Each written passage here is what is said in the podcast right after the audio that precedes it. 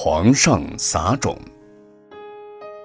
从前有一个农夫，他来到一块田里，看见麦苗的长势很好，他就问麦田的主人：“怎么才能使麦苗长得这样好？”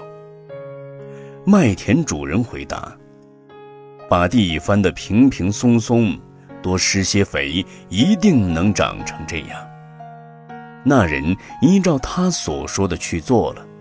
把泥土翻松，也加了粪水，就只等把种子撒下去了。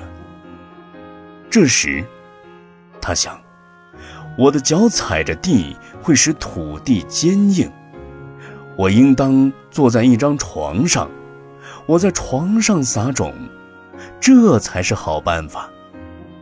于是，他雇来了四个人，一人扛着床的一只脚。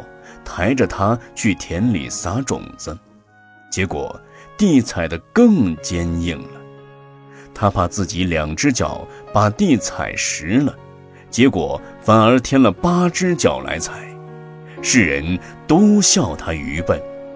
修学佛法的人，既然修了持戒的福田，善法的枝芽即将萌生，应当求学于名师。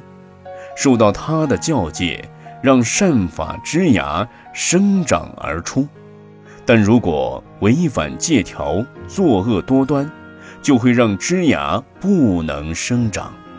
就像故事里的农夫，起初还能小心谨慎，再细小的戒律也不肯犯；可是到后来，连违犯戒律也意识不到，把持戒的福田。采食了，菩提之芽怎么能不坏呢？